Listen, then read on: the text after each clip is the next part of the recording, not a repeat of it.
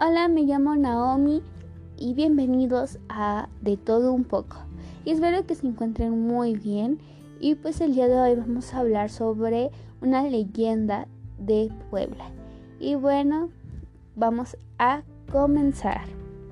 Y bueno, esta leyenda se llama La casa del que mató al animal. Esta está ubicada en el estado de Puebla.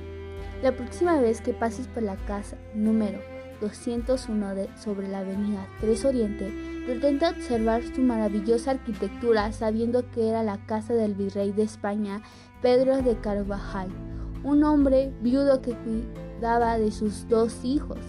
Cuenta la leyenda que durante una fiesta en aquella casa se apareció una terrible bestia que se comió a su hijo menor. Después del virrey ofreció una gran recompensa para quien atrapase a dicho monstruo.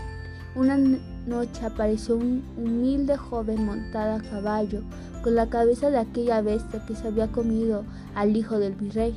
El joven era nada más y nada menos que un antiguo enamorado de Teodora, hija del virrey. Años atrás, los enamorados habían cortado toda relación, pues sabían que el padre de Teodora jamás consentiría su amor debido a su condición económica. En lugar de riquezas, el humilde joven solicitó la mano de Teodora, que fue concedida junto con un gran dote. Bueno, este, espero que les haya gustado.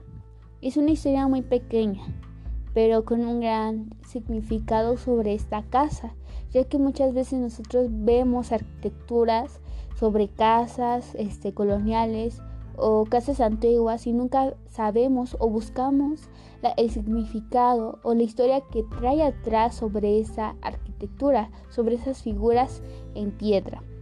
Entonces espero que les haya gustado y bueno, me despido.